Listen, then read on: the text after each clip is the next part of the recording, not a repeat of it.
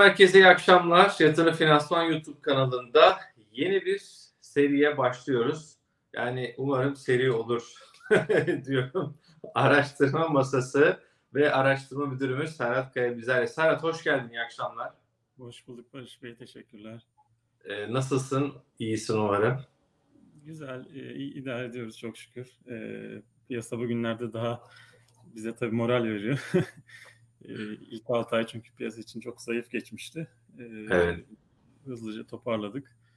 E, bilanço dönemi yaklaşıyor şimdi. Onun hazırlığı var bizim tarafta. Hı hı. E, bize nöbet yazmışsınız. Abi aşk olsun.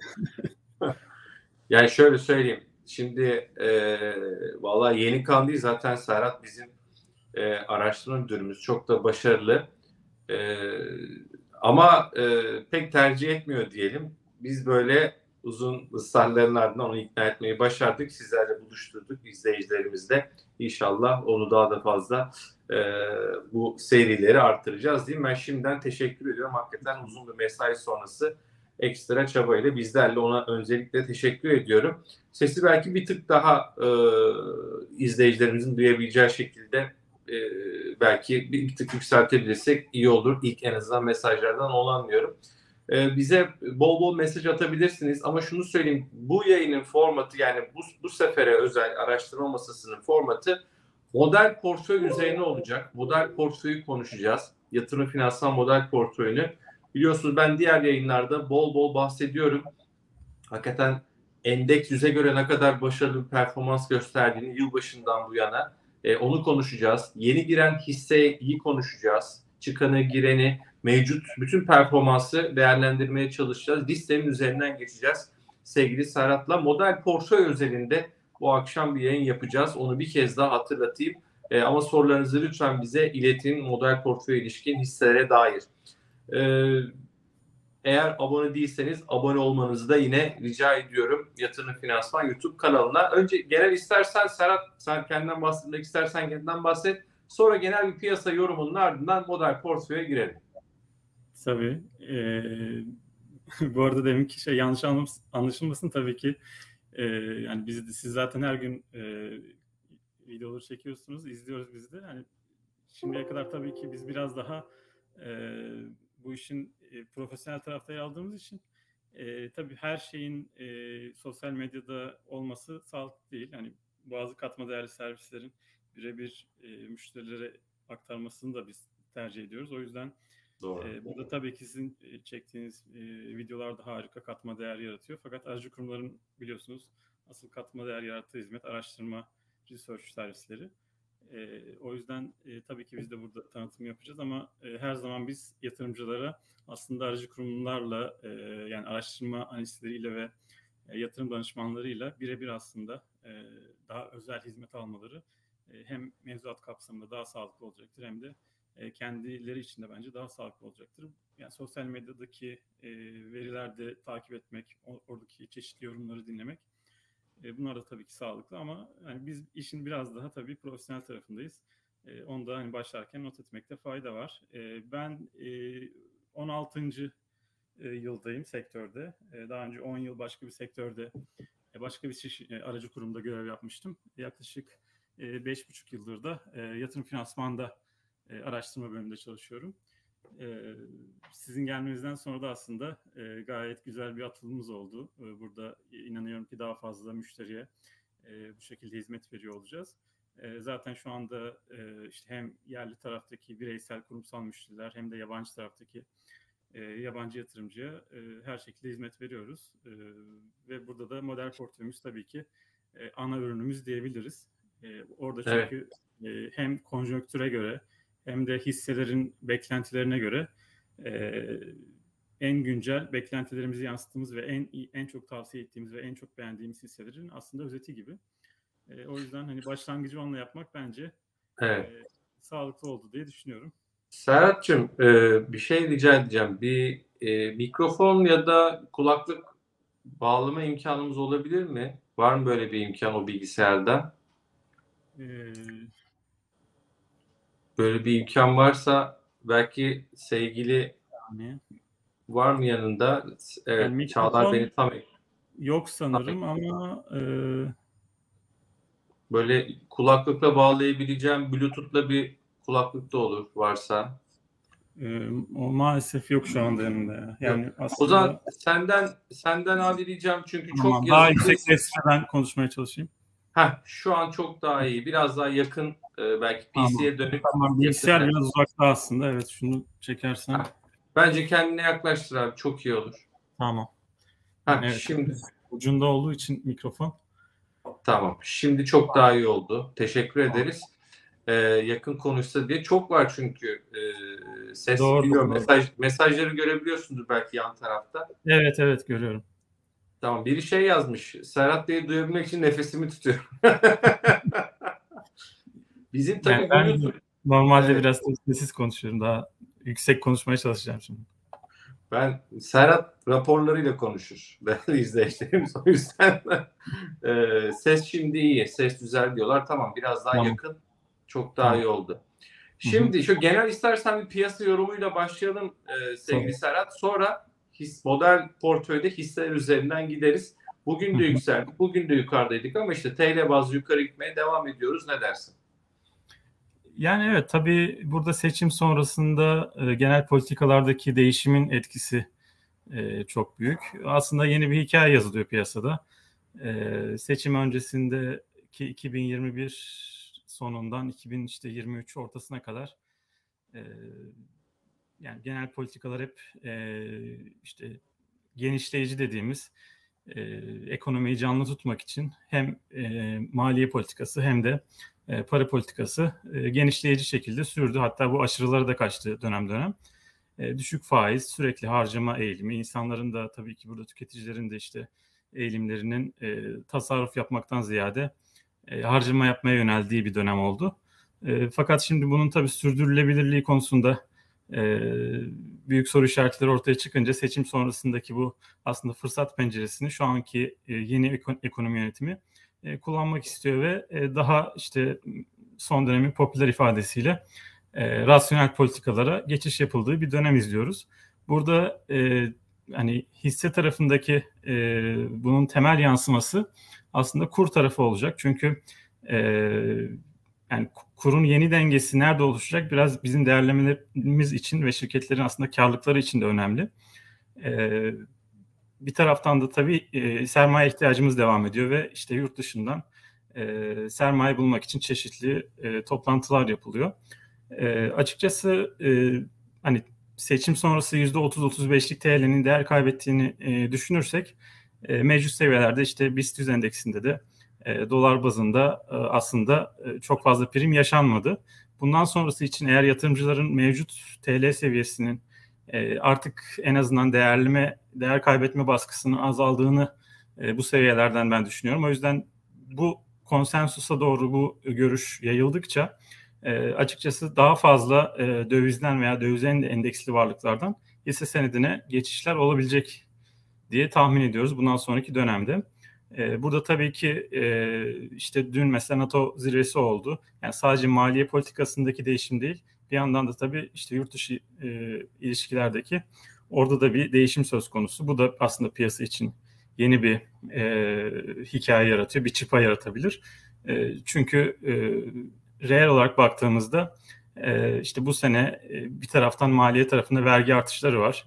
Bir taraftan zaten geçen senenin çok hızlı e, büyüyen bir ekonomisinin üzerine zaten bir yavaşlama bekleniyordu ekonomide. O yüzden bu sene aslında karlılıklar ve şirket bilançoları biraz e, yavaşladığı ve hani e, çok geçen seneki kadar artış kar artışlarının olmayacağı bir yıl olacaktır reel anlamda.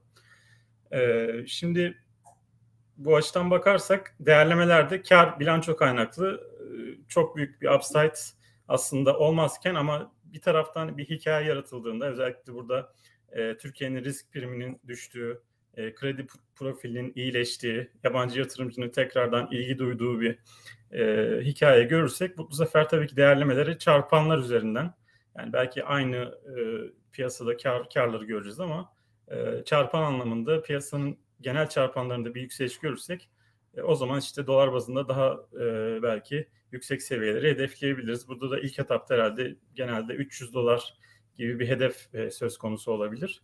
E, 300 dolar endeks seviyesi de tabii ki herkesin kur tahmini değişebilir ama e, işte şu anki kurlarla aşağı yukarı e, 7500 ile 8000 arasında e, bir yerlere denk geliyor. Bizim de mevcut kur tahminlerimizle aşağı yukarı 6500 endeks seviyesi, endeks için hedefimiz.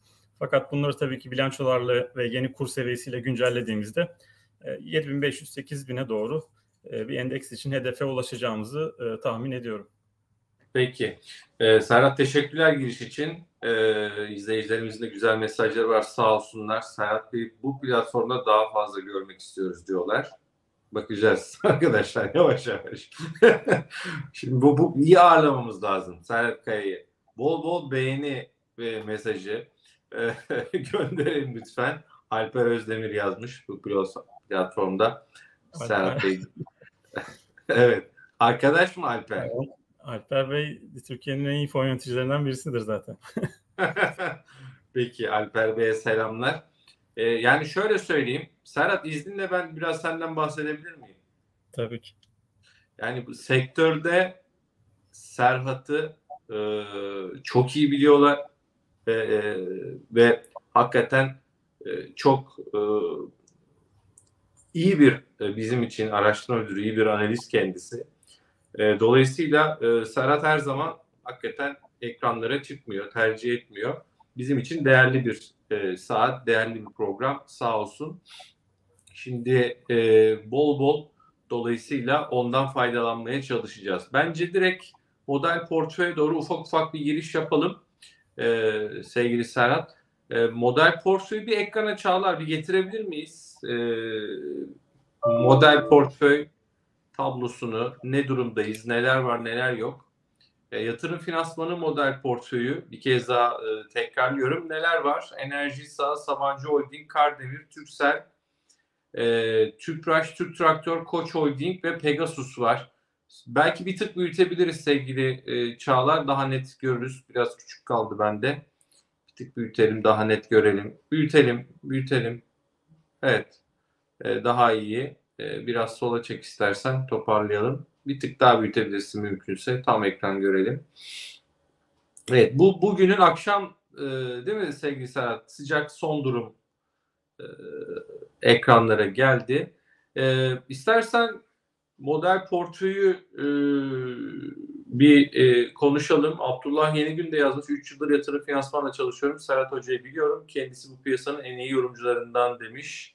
Valla e, işte araştırmada gerçekten çok piyasanın yakından bildiği bir isim. Ne dersin e, sevgili Serhat e, model portföyle ilişkin senin değerlendirmeni rica ediyorum ama Serhat galiba düştü. E, çok nazar değdirdik arkadaşlar. Ben şöyle model portföyün bir kez daha üzerinden geçeyim. Serhat ekrana bir kez daha gelene kadar. E, hocam sizin için faydalı olduğu kadar ekranları çıkarak bize de faydalı olsun. Serhat Bey seviniriz demiş Mehmet Kahraman Bey. Biz de zaten o yüzden e, Serhat'ı e, bu bölümde araştırma masasıyla ekranlara getirdik. Evet biraz nazar değdi ama Serhat yeniden gelecek. E, bağlanıyor şu an görüyorum canlı canlı nazar değdirdiniz. Evet Oğuz Bey. Serhat yeniden Serhat ufak bir nazara geldik. Evet Abi, evet olur. biraz teknik bir sorun yaşadık. Ee, şarj kablosundan bağlanmamış. Tamam. Ben sözü sana bırakayım model portföy ilişkin tamam. e, anlatmak istersen söz sende. Tamamdır. Ee, aslında model portföyde yeni bir değişikliğimiz var. Ee, en güncel olan e, fikrimiz aslında şu anda tavsiyemiz daha doğrusu e, Türksel. Bunu geçtiğimiz hafta e, model portföye ekledik. E, telekom sektörü aslında bu seneye güçlü başlıyordu. E, çünkü e, biliyorsunuz burada işte müşterilerle telekom şirketleri arasında e, belli dönemli tarifeler var, sözleşmeler var. E, o yüzden de bu e, sabit fiyatlı sözleşmeler bittikten sonra ancak bu yükselen enflasyon sonrası artan fiyatlar e, şirketlerin cirolarına yansıyor. E, o açıdan e, yani 2021-22'deki yüksek enflasyonun e, şirket Türksel ve Türk Telekom'un e, bilançolarına bize yansımasını bu sene tabii daha e, gözle görülür olacağını düşünüyorduk. E, fakat araya deprem felaketi girdi ne yazık ki. O dönemde bir miktar hasar aldı telekom şirketleri. Bir de tabii tekrardan kurda da bir e, yukarı yönlü hareket olunca e, beklenen e, gelir büyümesiyle tabii e, bir taraftan da yatırım harcamaları döviz endeksli olduğu için e, beklenen nakit akışındaki iyileşme biraz ertelenmiş oldu. E, fakat bugüne geldiğimizde e, bu gelir tarafında özellikle kullanıcı başına e, ortalama e, gelir rakamı var. İşte orada ARPU terimi genellikle kullanılıyor sektörde. E, bu e, ARPU rakamı mesela şu an çok artış hızı hızlanmış durumda. E, geçmiş e, son 5-6 seneye baktığımızda ortalama yıllık büyüme hızı %15 civarındayken e, bu yıl %70'lere yaklaşmış durumda şu an birinci çeyrek itibariyle. Ve seviye olarak da 100 lira civarında Türksel için konuşursak. Şimdi bu 100 TL'lik ortalama kullanıcı başına e, aylık tarife e, Turkcell'in mevcut birinci çeyrekteki abonelerinin ortalama e, rakamı. Fakat güncel bugün e, güncel bir tarife satın almak isteseniz e, çoğu operatörde bu rakamlar işte ortalama bir e, 15 GB'lık internet kullanımı için diye düşünürsek 200 liranın üzerine çıkmış durumda. Bu da yani birinci çeyreğin üzerine de yaklaşık %100'lük bir e, ciro tarafında e, mevcut e, güncel tarifelerin şirketin bilançosuna yansıdığında %100'lük bir artış anlamına geliyor.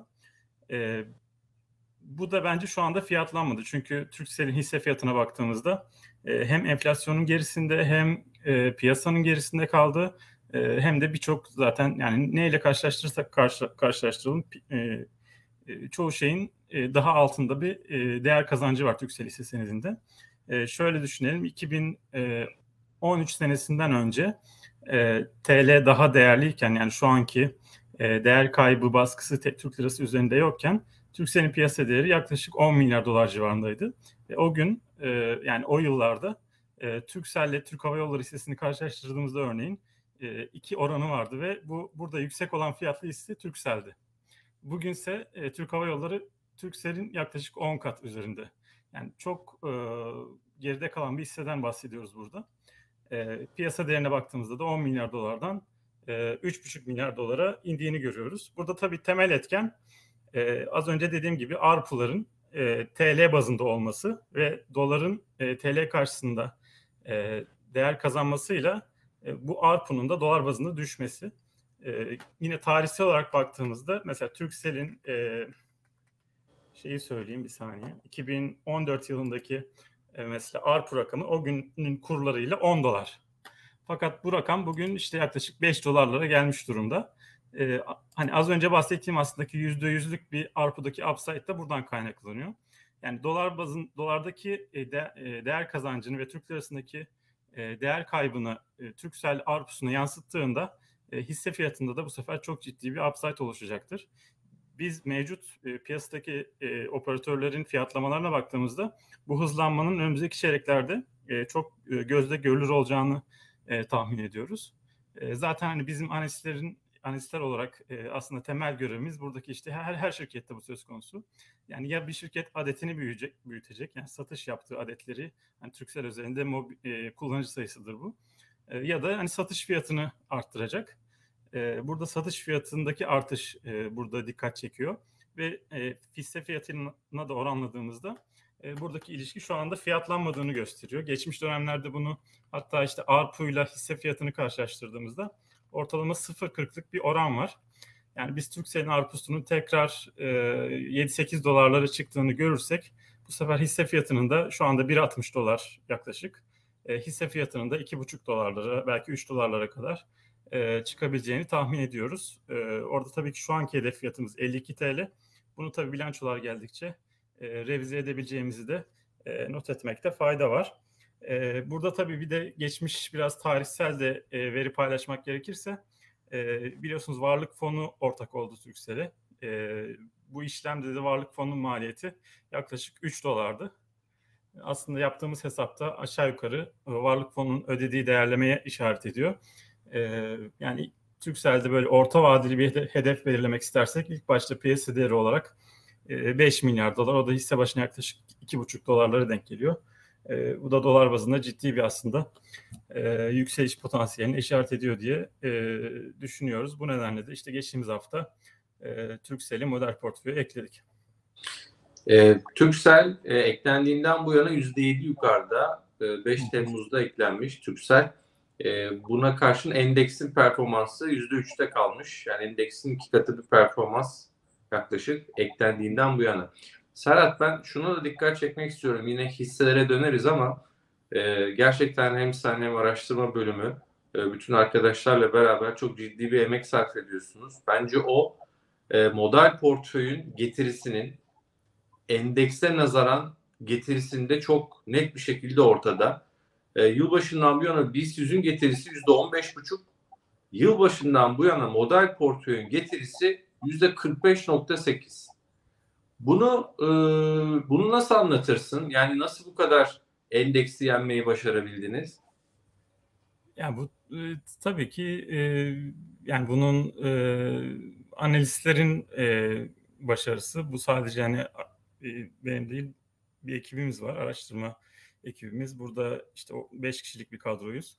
E, herkes kendi sektörünü takip ediyor e, ve işte kendi sektöründe bir fırsat gördüğünde e, ve dediğim gibi bu aslında en çok filtreden geçip buraya hani e, riski az, getirisi yüksek hisseleri daha çok buraya zaten koymaya çalışıyoruz. Ve e, hani bakışımız da genellikle orta vadeli oluyor. Böyle bakınca hani son çok şükür 3-4 senedir genellikle piyasanın üzerinde e, bu getirileri sunabiliyoruz. Belki burada şeyden de bahsetmek lazım. Aslında e, bu model portföyümüz e, bir yandan e, bizim e, teorik olarak takip ettiğimiz bir hesaplaması var. Bir de fizik, e, fiziki olarak da gerçek bir portföy var. İsteyen müşterilerimiz e, bizde bireysel e, portföy yönetimi sözleşmesi imzalayarak e, bizim model portföyü birebir takip eden e, portföy gruplarına yatırım yapabiliyorlar. E, bunu da belki not edelim. Böyle bir hizmetimiz de var. Yani tek tek hisseleri almaktansa ben uğraşmayacağım. Sizin e, önerilerinizi e, takip etsin benim portföyüm diyen yatırımcılar için e, dediğim gibi bireysel portföy yönetimi sözleşmesi imzalayarak e, bunu da yapabiliyoruz. Evet gerçekten e, güzel o da güzel bir hizmet hizmet ne yatırım finansmanı. Buradaki hedef fiyat e, değerleri bir yıllık e, vadededir. Doğru değil mi Serhat? Yani o konuda belki bir yine e, bilgi vermek gerekebilir mi? Yani biz bir yıl sonrası için mi bu e, potansiyelleri, hedef fiyatları belirliyoruz? Yani o tabii ki genelde bir yıl diye söyleriz e, ve de hı hı. E, hani nakit akışlarında iskontolarken genellikle e, bir yıl sonraya indirgeriz orada e, bugünkü değer hesaplamasında. E, fakat e, yani bu demek değildir ki hani e, hisse oradaki potansiyelini iki ayda yapmayacak. Yani çünkü e, oradaki koyduğumuz beklentilerin daha üzerinde bir performans gösterebilir şirket. E, o yüzden hani illaki o 12 aylık bir hedeftir. 12 ayda o kadar e, prim potansiyeli taşıyor anlamı değil. O biraz da aslında yani sadece bizim değil sektörde böyle. Yani biraz e, tavsiyeleri şey tutmak hani marj bırakmak için hani biz bunu 12 aylık hedef olarak hı hı. konuşuyoruz. İlla ki hani bir ayda da o getiriyi beklemeyin anlamında da bu zaman zaman kullanılır. Belki şeyi de not etmekte fayda var. Hani genellikle e, bireysel yatırımcılar bu tarz tablolara baktığında en çok potansiyeli olana hani genelde dikkat oraya kesilir. Evet. evet. E, yani bu demek değildir ki o en çok hani bu listenin içerisindeki en çok beğendiğimiz hisse. E, çünkü e, zaman zaman beklentisi daha kuvvetli olan ve e, beklentilerin de analist beklentileri ve piyasa beklentilerinin de üzerinde e, işleri iyi giden şirketlerin hisse fiyatları da tabii ki beklentilerden daha iyi, e, daha çabuk e, yukarı gidiyor. E, o nedenle de oradaki hedef fiyatlara daha hızlı yaklaşıyor. Fakat onlar da zaman, genelde analistler tarafından tekrardan revize ediliyor yukarı yönlü. O yüzden hani mesela Türk Traktör örneği burada bu sene zaten iyi gidiyor işleri ama son 1-2 senedir zaten biz onu taşıyoruz. E, şu anda işte en son hedef fiyatımız 472 liraydı. Oraya yaklaştı. Hani bu demek değildir ki e, buradaki en kötü ise Türk Traktör şu listede. Ya da Türk traktörün yükselişi bitti artık. Eksi bir. Ya da yükselişi bitti. Tamam. Yani o da onu da aslında yani biz değerlendiriyoruz kendi içimizde. Yani zaman zaman hakikaten hedef fiyatına geldiğinde e, çıkarttığımız hisseler de oluyor. Örneğin işte Turkcell'i çıkartırken, e, eklerken Alark Holding'i çıkarmıştık. Oradaki hedef fiyatımıza yaklaştığını düşündük ve işte bu yeni yatırımların değerlememize etkisini biraz e, bekleyip görmeyi tercih ettik açıkçası.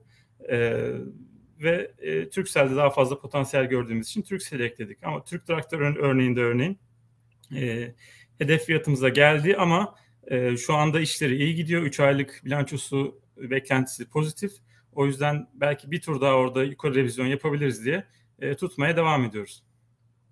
E, e, dolayısıyla bir soru vardı. O orası niye eksi görünüyor? O neden model portföyde duruyor, duruyor diye. E, aslında o sorunun da e, belki yanıtını vermiş olduk bu şekilde. E, şimdi sevgili e, Serhat istersen bir tek tek de üzerinden geçelim. E, yani burada tabii çok e, mesela Pegasus e, en değil mi ilk e, eklenenlerden Aralık e, 2021 mesela orada performans %581 görünüyor. Koç %489, Türk Traktör model portföy eklendiğinden beri e, yüzde 393 bir üstü Tüpraş yüzde 551 şimdi Tüpraş mesela çok soruluyor işte vesaire diye e, dolayısıyla orada hakikaten çok enteresan böyle beklediğinde model portföydeki hisselerde çok güzel getiriler sağlanabiliyor. İstersen şöyle sıradan bir gidelim. En üstten de başlayabiliriz. Nasıl tercih edersen alttan ya da üstten tek tek niye tamam. model portföyde, niye bunları beğeniyoruz ee, böyle e, istediğin kadar e, anlatabilirsin.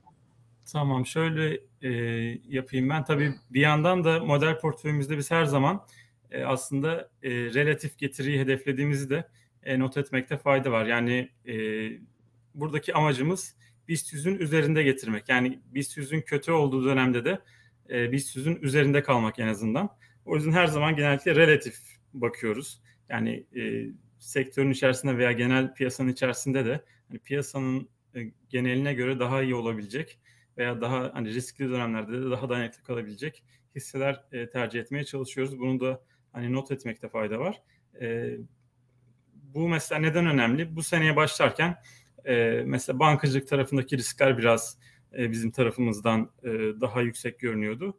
E, ve bir yandan da seçim vardı. İşte seçim sonrasındaki gelişmelere göre belki yabancı yatırımcı ilgisinin olması söz konusuydu. Çünkü işte iki senelik, üç senelik yabancının e, Türkiye piyasasına ciddi bir çıkışı vardı. 10 milyar doların üzerinde BIST'ten net satış yapıldı e, bu dönemde. E, yabancının geri geldiğinde de ilk alacağı hisselerin açıkçası holdingler olacağını e, tahmin ediyorduk. E, Koç Holding'i aslında biz daha önce eklemiştik dediğiniz gibi 2021 yılından beri taşıyoruz. Zaten iskontosu e, cazip olduğu için.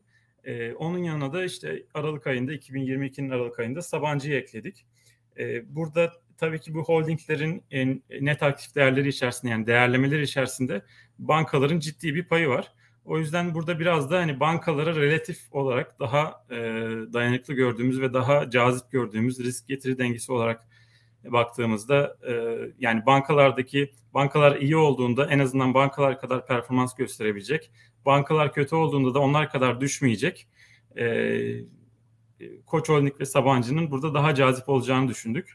E, Koç ve Sabancı'nın eklenme sebebi aslında strateji olarak e, bu. E, şu anda da hala e, ikisini taşımaya devam ediyoruz. Aslında şu, işte dünkü gelişme özellikle e, işte Türkiye'nin dış politikada daha e, ilişkilerinde e, yumuşama, çoğu ülkeyle işte yakınlaşma, bu tarz gelişmeler yabancı yatırımcının e, aslında e, hoşuna gideceği gelişmeler ve e, bir yandan da işte maliye politikasındaki tekrar disiplinin arttığına yönelik geçen hafta açıklanan e, önlemler. Bunlar da tabii ki bizim için e, kısa vadede acı reçete yani hepimiz için e, ve genel ekonomi için belki yavaşlatıcı olacak ama e, yatırımcı bakış açısından ve kredi profili açısından e, olumlu gelişmeler e, mali politikasının da iyileşmesi ve buraya da yabancı yatırımcının tekrar geldiğinde açıkçası e, onlar ilk olarak genellikle holdingleri tercih ederler. Biz de çünkü hani 2013 öncesinde birçok yabancı yatırımcıyla e, çalıştık.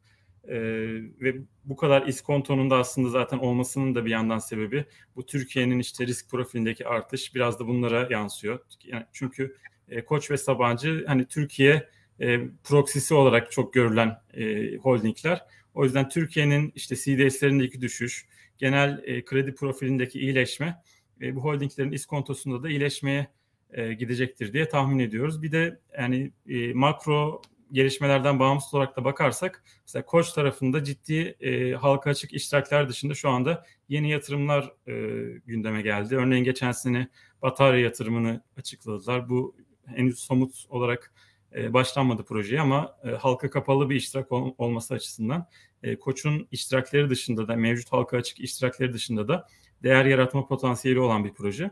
E, bu tarz e, yatırımlarda Koç'un e, genel olarak değer yaratabileceği ve e, net aktif değerini yukarı çekebileceği yatırımlar olarak değerlendiriyoruz. O yüzden de yine beğenme sebeplerimizden bir tanesi Koç Holding'i.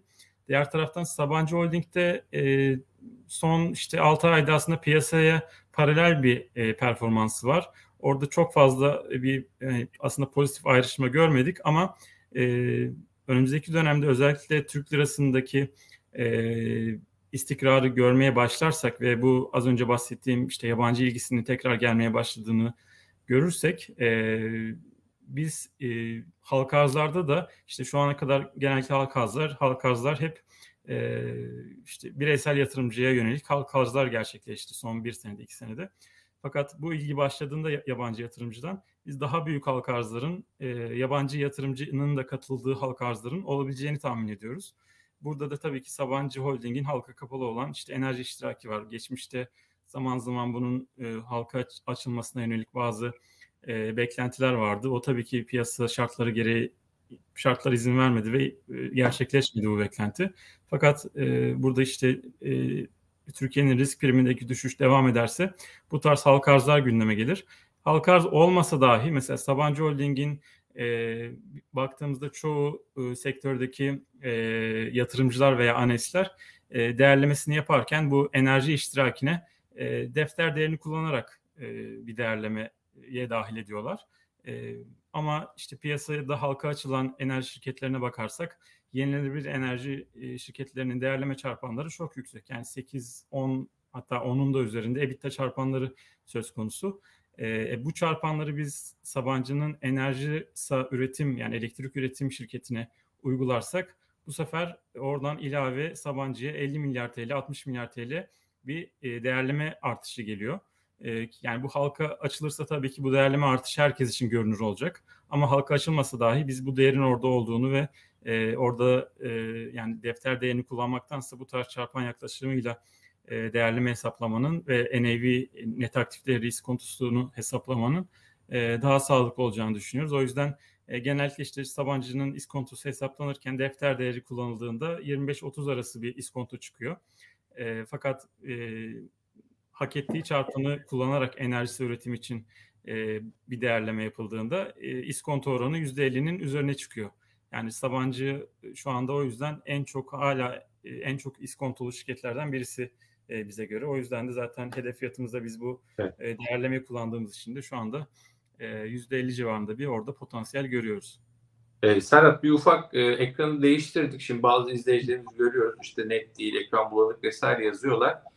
E, eğer YouTube'daki bu çözünürlük ayarı var. Onu 1080 HP mi, HP mi artık ne dersiniz? Öyle yaparsanız bir ondan olabilir. İki, biz bu akşamki kapanış değerlerini de size gösterelim diye bir e, resim üzerinden model portföyü gösteriyorduk.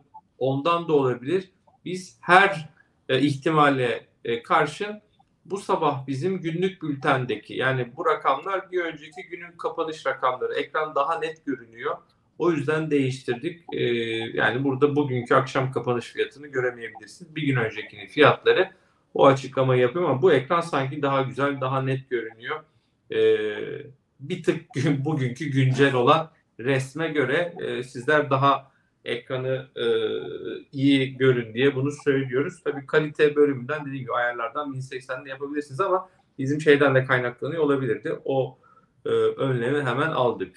Şimdi e, Serhat böyle bazı sorular var. E, hislere devam edeceğiz ama mesela e, İNA kullanırken faizi kaç alıyorsunuz diye İbrahim Yüzeroğlu sormuş. Genelde hedef ve fiyat değerlendirmelerinde e, analistler, araştırma e, e, birimleri işte 10 yıllık e, e, tahvil faizini alanlar vardır. Yani sabit getiri, risksiz işte getiri oranı vesaire diye ama öyle bir tabii Türkiye'de düzenleme regülasyon döneminden geçtik ki enflasyona baktığında 10 yıllık tahvil faiz doğru yerde mi soru işareti. Belki bu soruyu öyle de yanıtlayabiliriz. Yani biz hedef fiyatlara ulaşırken orada risksiz getiri oranını e, mesela kaç alıyoruz, nasıl alıyoruz, nasıl yapıyoruz? Böyle ufak incelikler, e, ince sorular da var. Hislere döneceğim ama belki bu soruyu da yanıtlamakta fayda olur. Tabii yani aslında güzel bir soru. E, çünkü yani son özellikle seçim öncesi son bir senede e, Türk lirası faizlerin e, hani hangi faizi aldığınız sonucu yap, hesaplamanın sonucunu çok fazla değiştiriyordu. E, açıkçası biz de o dönemde e, yani bir ina yapıyorsak yani daha doğrusu işte bir nakit akışını bugüne indiriyorsak faiz kullanarak e, burada bunu e, TL yerine döviz cinsi yapmayı tercih ediyorduk. Çünkü TL'de işte bu Merkez Bankası'nın e, uyguladığı politikalar sonucu işte tahvil faizinde e, bankalara zorunlu olarak aldırılan bu meykul kıymet tesisi e, e, regülasyonu kapsamında aldırılan tahviller nedeniyle tahvil faizleri enflasyonun çok çok altında fiyatlanıyor. E, bir yandan e, işte kredi faizlerini alsak orada da kimi şirket yüzde 15 ile 20 ile borçlanıyor, kimi şirket 40 ile 45 ile borçlanıyor. Orada da bir e, denge yoktu. O yüzden hani TL faiz biz mümkün olduğu kadar kullanmamaya çalışıyorduk yine yaparken. E, yine yapılacaksa döviz bazlı yapmaya tercih ediyorduk. Orada da işte daha çok Eurobond faizlerini, uzun vadeli Eurobond faizlerini dolar için yaklaşık %7 veya %8 aralığında e, bunu kullanıyoruz.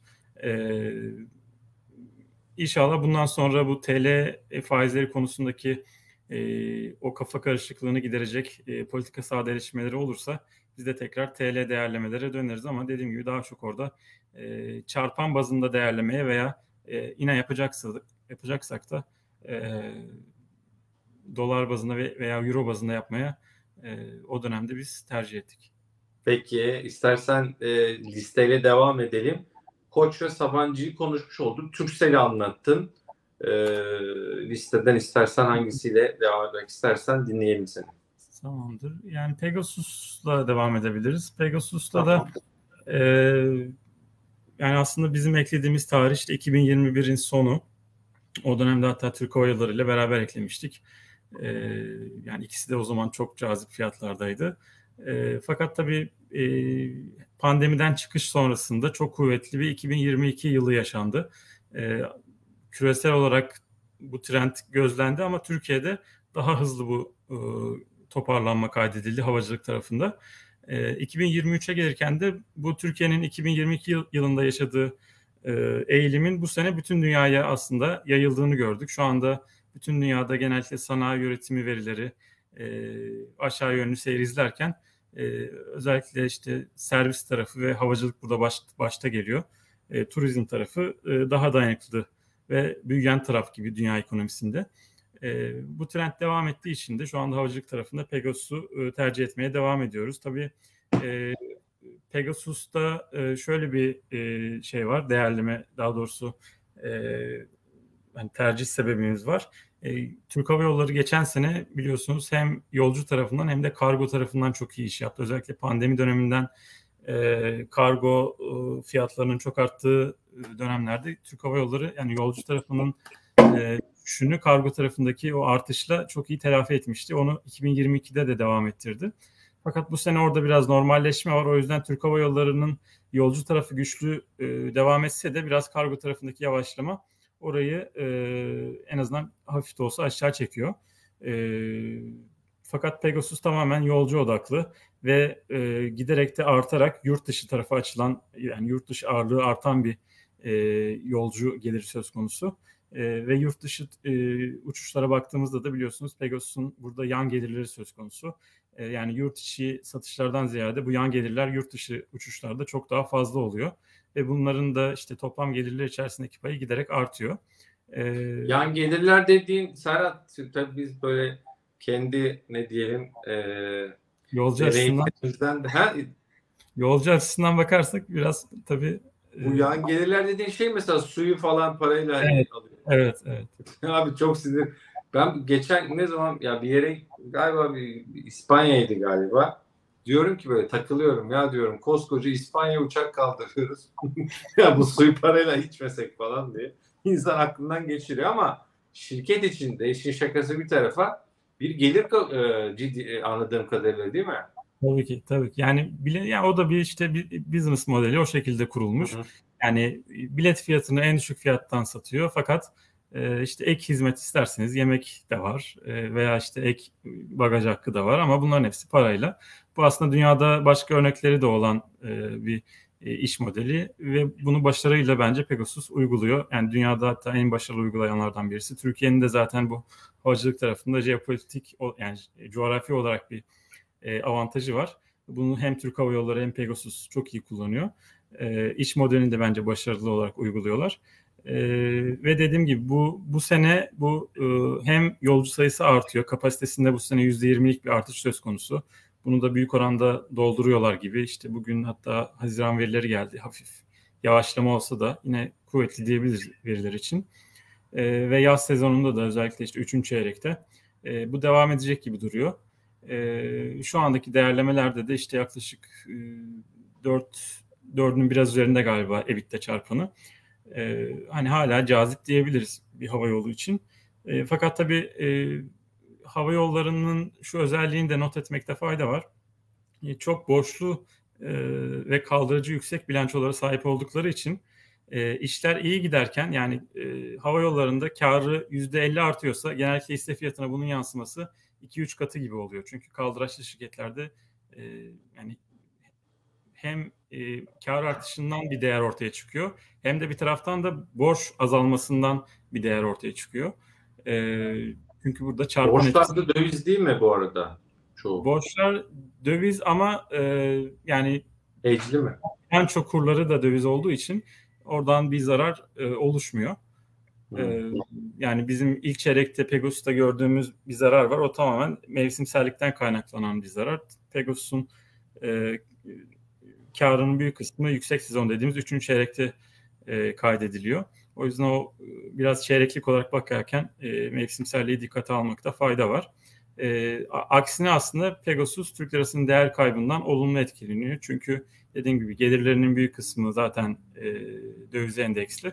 O yüzden Türk lirasındaki değer kaybı e, ona da olumlu yansıyor. Peki. E, Serhat e, tabii e, devam ediyoruz. Orada 40 dakikayı da açtık. E, sen de hakikaten mesaidesin. Hızlı hızlı hepsini konuşalım. Ama Sorun çok değil. kısa bir soru var. Türk Hava Yolları neden yok gibi bir şey var. Ben senin anlatışından sanki Türk Hava Yolları daha önce listede vardı. Bir süre sonra var. veda edildi gibi mi anlıyorum? Yani orayı çok yani, kısa bir anlatırsan. Tabii tabii 2021 yılında işte bu Pegasus'la Türk Hava Yolları'nı beraber ekledik. Ee, daha sonra sanırım e, Rusya krizi, Rusya-Ukrayna savaşının çıktığı dönemde ikiden bire indik. Tekrar bir tanesini çıkarmıştık diye hatırlıyorum. E, sonra yine 2022'nin ortasında yani bu zaten e, savaşın etkilerinin e, çok büyük olmadığı anlaşıldıktan sonra tekrar Türk Hava Yolları'nı ekledik. E, bu senenin başında da tekrar e, Türk Hava Yolları'nda RZ'ye gittik. Orada şu anda dediğim gibi Türk Hava Yolları'nın değerlemesi biraz daha doygun geliyor bize. Pegasus'ta da hedef fiyatımız yaklaştı ama orada bir tık daha sanki revizyon potansiyelimiz olabilir gibi geliyor. E, Türk Hava Yolları özellikle dolar bazında baktığımızda sene başındaki o gördüğü zirveye yaklaştı. Buralarda belki biraz dinlenir diye düşünüyoruz. E, o yüzden şu anki tercihimiz burada Pegasus yönünde. Peki e, bizi bu arada e, çok değerli bir isim sevgili Ali Rıza Bakır da izliyor. Gö- gö- göz doktoruna gittim. Gözüm bulanık diyor. Damla damlattılar. Onun gözü gerçekten bulanık görüyor. hani ekrandan değil. O ayarları düzelse de düzelmez ama e, ona da selam ve sevgilerimizi iletiyoruz. Onu da seviyoruz sağ olsun desteği için. Şimdi e, en, Pegasus'u anlattık. Kolp Sabancı Türksel dedik. Bir sonraki hissemiz sence nedir? Ee, Kardemir'den bahsedebiliriz. Kardemir'de tamam. e, yani demir çelik sektörü için aslında bu sene çok parlak değil. Hatta hiç parlak değil. E, çünkü e, dünya genelinde e, işler özellikle sanayi tarafında e, çok iyi gitmiyor. Zaten faiz artışları nedeniyle Avrupa ve e, Amerikan ekonomileri e, yavaşlama gözleniyor. Çin Çin'de yavaşlıyor. Pandemi, Çin'de pandemiden çıkış bu işte kuralların kaldırılması, kısıtlamaların kaldırılması sonrasında bir toparlanma beklentisi vardı bu senenin başında. O da hiç beklenildiği gibi olmadı. O yüzden e, yani genel olarak küresel talep e, zayıf. E, bunun üzerine bir de e, çelik tarafında biliyorsunuz Çin en büyük üretici. iç talebi yeterli olmayınca onlar tekrardan ihracat yapmaya başlıyorlar. Yani şu an aslında sadece demir çelik tarafı değil, çoğu yani sanayi tarafında ve em, özellikle emtia odaklı e, sektörlerde ve şirketlerde yani kimle konuşsak bu Çin tarafındaki işlerin yavaş gitmesinden şikayetçi. Yani bu tüpraşı da etkiliyor, işte petkimi de etkiliyor. E, hmm. Hatta Kortsa ile konuşuyoruz, onu da etkiliyor. Yani çoğu yani küresel olarak iş yapan veya emtia hareketlerinden etkilenen çoğu sektörde bu söz konusu. Fakat bu Çin tarafında da e, son haftalarda biraz teşvikler açıklanacağına yönelik beklentiler var. Yani şu an belki de e, işte fiyatlar dip yapmış olabilir. Buradan bu teşvik beklentileri gerçekleşirse e, biz genel olarak emtialarda belki bir toparlanma görebiliriz. Fakat şu ana kadar bu açıklanan teşvikler e, hani bazuka dediğimiz çok e, büyük etkiyi yapıp işte piyasaları birden veya emtiaları çok hızlı bir şekilde yukarı götürecek etkiyi göstermedi. E, böyle daha kapsamlı bir teşvik paketi gelirse Çin tarafından e, o zaman belki emtialarda ve özellikle demir çelik tarafında fiyatlarda hızlı bir e, toparlanma görebiliriz. Ama şu andaki baktığımızda fiyatlar işte e, 600 dolar civarına geldi inşaat demiri. E, şey de öyle, yassı çelik de öyle, HRC'de yani geçen sene 1000 doların üzerlerine çıkmıştı. Şu anda 600 dolarlara geldi. Yani o yüzden aslında demir çelik sektörü çok parlak değil. Kardemir neden burada? Hani Kardemir burada kötü sektörde bu sene daha iyi konumda olan bir aslında e, hisse pozisyonunda. Çünkü e, Kardemir'in bazı burada öne çıkan avantajları var. E, bunlardan bir tanesi deprem felaketi sonrasında burada çok ciddi e, iyi fiyatlardan e, bazı satış bağlantıları yapıldı. Bunlar ikinci çeyrekte mesela şirketin bilançosunu destekleyecek. Ee, onun dışında şirketin e, ham madde tarafındaki özellikle demir cevheri alımları büyük oranda Türkiye'den yapılıyor ve TL bazında yapılıyor. Ve şimdi son bir ayda yaşadığımız TL'nin değer kaybı nedeniyle bu sabit fiyatlı ham madde bağlantıları dolar bazında düşük maliyete dönüşmüş olacak. E, o yüzden e, Kardemir'in burada bir maliyet avantajı özellikle cevher tarafında tekrardan e, TL'nin değer kaybetmesiyle oluşmuş olacak.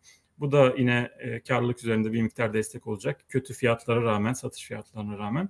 E, bir taraftan da Kardemir'in e, şeye göre, Ereğli'ye göre bu stok hızı biraz daha hızlı. Özellikle e, ham, ham madde tarafındaki fiyatlar gerilerken bu bir avantaja neden oluyor. Çünkü Ereğli'de işte 4 aylara kadar çıkabiliyor bu stokların tam olarak düşük fiyatları yansıtması.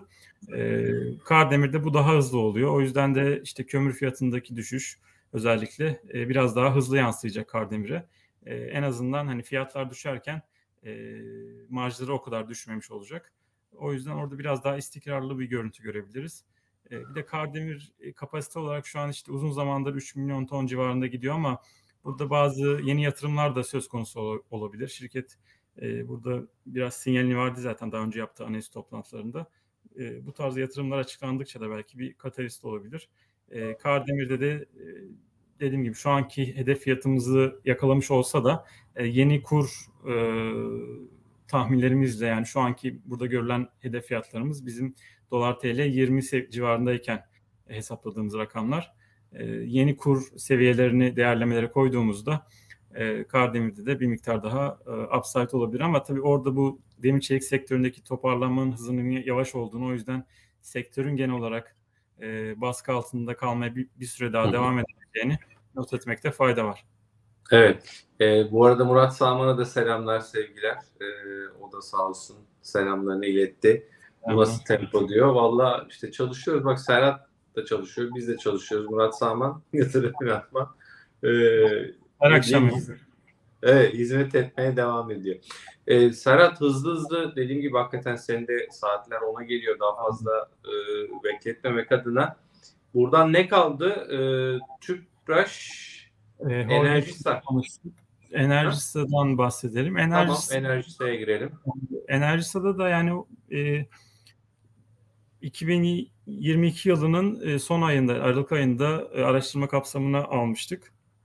Oradaki enerjisi beğenmemizdeki temel unsur aslında şirketin gelirlerinin enflasyona endeksli olması ve işte yüksek enflasyon döneminde e, iyi bir aslında koruma sağlıyor olması. Bu sene deprem bölgesinde bir enerji dağıtım operasyonu olduğu için ilk çeyrekte bir miktar olumsuz etkilendi. E, fakat e, bu etkiler yılın geri kalanında büyük ihtimalle telafi edilecektir. O yüzden e, enerjiyi hala beğenmeye devam ediyoruz. Özellikle e, enflasyona karşı koruma sağlayan bir enstrüman olarak onu görüyoruz. Ve e, tabii ki bunu sağlayan başka hisseler de var. E, fakat Enerjisa'nın burada bir özelliği de çok fazla ekonomiye duyarlı olmaması. Yani e, örneğin bu sene e, işler çok kötü olsun Türkiye'de risk olarak yani bir senaryo olarak. Bundan çok fazla enerjisi etkilenmez. Yani satış ve gelir anlamında çok fazla etkilenmez.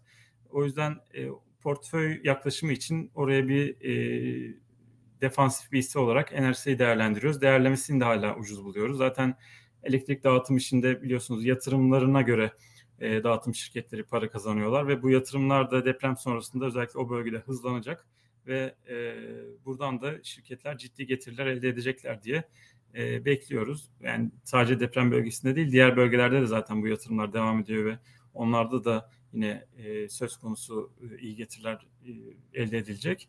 E, oradaki hedef fiyatımıza göre de şu anda yine %30 civarında bir e, yükseliş potansiyeli devam ediyor. Peki son olarak Tüpraş var sanırım değil mi konuşmadığımız? Yani, evet Türk Traktörü de çok kısaca bahsedelim. Tüpraş'ta Türk Traktörü kaldı galiba. Tamam.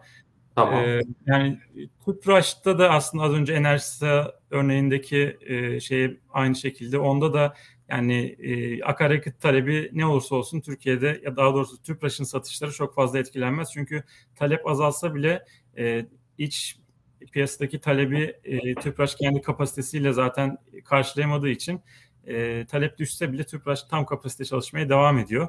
E, fiyatlama olarak da baktığımızda yani iç piyasadaki dinamikler fiyatlamayı etkilemiyor. Genellikle e, işte Avrupa'daki fiyatlar baz alındığı için e, o da yine iç piyasadaki olası e, ekonomideki yavaşlamaya yönelik e, çok fazla etkilenmeyen, ekonomik döngüden çok fazla etkilenmeyen e, bir şirket diyebiliriz. E, bunun haricinde geçen seneki işte enerji krizinde biliyorsunuz dizel tarafında bir arz açığı oluştu. E, bu seneye başlarken bu devam ediyordu ama son özellikle Mayıs e, ve Nisan aylarında bir miktar e, oradaki arz açığı azaldı ve yani marjlarda normalleşme gördük.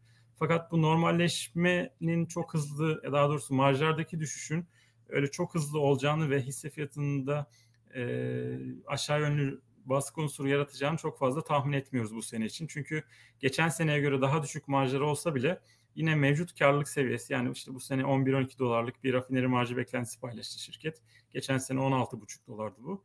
Ee, yani orada bir düşüş var evet ama bu e, açıklanan beklentiye göre ve e, işte bu seneki bizim tahminlerimize göre bile mevcut değerleme gayet cazip duruyor. Yani şu an 6 milyar dolar civarında Tüpraş'ın e, piyasa değeri var.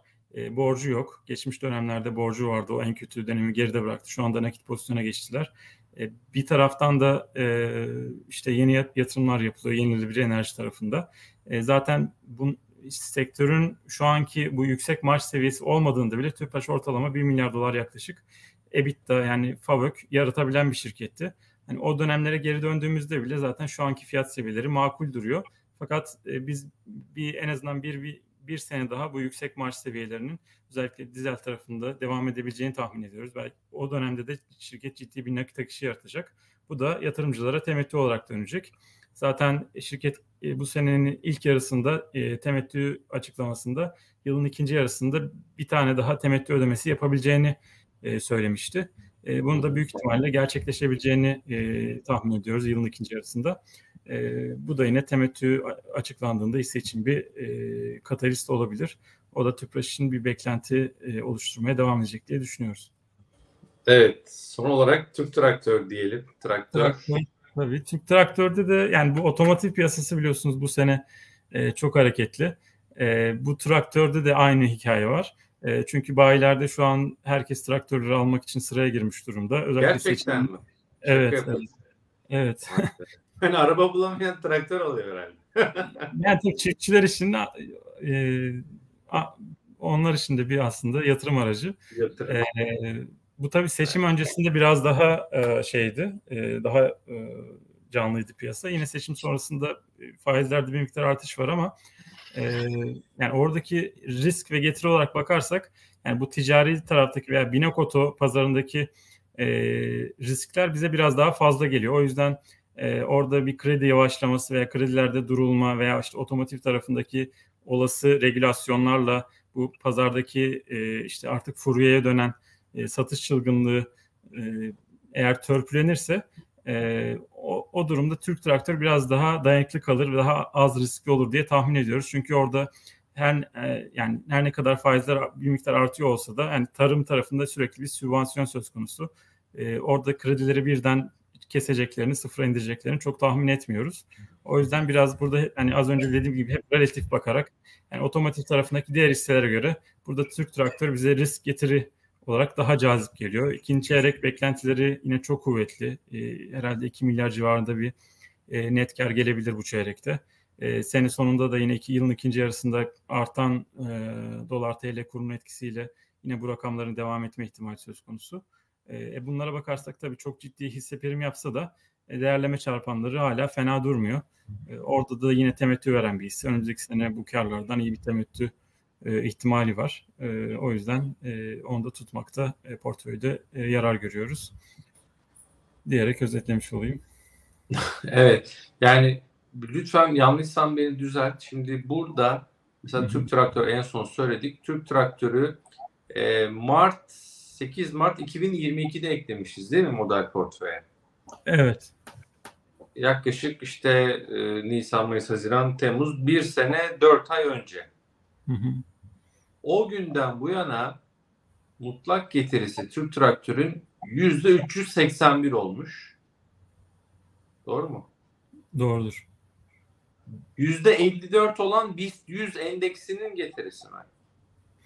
Yok. E, o da e, şu, yani o tarihte BIST 100 almış olsaydınız yani BIST 100 diye bir hisse olsaydı yani ya da endekse bağlı bir hisse almış olsaydınız e, yani BIST 100'e göre %54 daha fazla paranız var şu anda Türk Traktör'de kalarak. Yani hı hı. o günkü dönemden yani o günkü BIST 100 endeksinden bugünkü BIST 100 endeksine göre bir getiriyle karşılaştırdığımızda bugün %54 daha fazla paranız var demek. Türk Traktör'de kalarak. Evet yani BIST 100'ün üstünde %54'lük daha evet. iyi bir getiri sağlamış. Bu 54 puan demek değil bu arada çünkü yani dediğim gibi burada çünkü oranlar arttıkça e, yani çünkü şu an işte e, o gün 100 liralık Türk Traktör aldığınızda bugün e, işte 481 lira e, kabaca yanlış şey yapmıyorsam işte o 481 liranın e, yüzde 50 daha ya hayır 50 puan aş yani e, ha, 50. 50 lira aşağısı değil. Yüzde 50 yaklaşık ya da daha doğrusu yüzde e, kaça denk geliyor? Yani onu bir buçuğa bölünce e, BIST 100 getirisi onu veriyor. Yani oradaki hemen hemen e, 3 300 liraya falan gelir çok kabaca yani şu an hesapladığımda. Yani Anladım. bir, bir alsaydınız 300 lira Türk Traktör aldığınız için işte 480 liranız var gibi şu anda o günden tamam. bu yana. Orada temettü de çok e, yüksek temettü verir demiş Fikret Bey. Temettü ödeyen hisselerden galiba değil mi traktör? Tabii tabii. Yani her sene karını büyük oranda temettü olarak dağıtan bir şirket. Evet. Valla şu çok güzel bir mesaj. Ee, Muhammed Bey ekrana getireceğim izninle. Ee, bence model portföy alabiliriz. Hepsini konuştuk. Muhammed Bey diyor ki bugün balık tutmak öğretildiği için dün burada yağmur gibi hisse soranlar yok demiş. E, finansal okuryazarlık e, bu yayın diğerlerine yazan çok daha izlenir diyor. Muhtemelen daha da zaten izlenecek bu yayınımız bittikten sonra da. E, şunu söyleyelim yani Serhat'la daha böyle teknik model portföy özelinde bir yayın yaptık. E, kısmet olursa şimdi bilanço dönemi yaklaşıyor. Serhat'la inşallah vaktimizi ayarlayabilirsek bir vakit bulabilirsek onun da müsait bir zamanında bilanço beklentileri yayını yapabiliriz. E, araştırma bölümümüzün yine desteğiyle. Onu da yine anons ederiz. Onu da duyurusunu yaparız. Ben bu akşam için özellikle teşekkür ediyorum Serhat. Bu saate kadar ofiste kaldın, e, anlattın. E, böyle sabırlı bir şekilde ağzına sağlık diyorum. Bütün araştırma bölümündeki arkadaşlarımıza da emekler için çok teşekkür ediyoruz.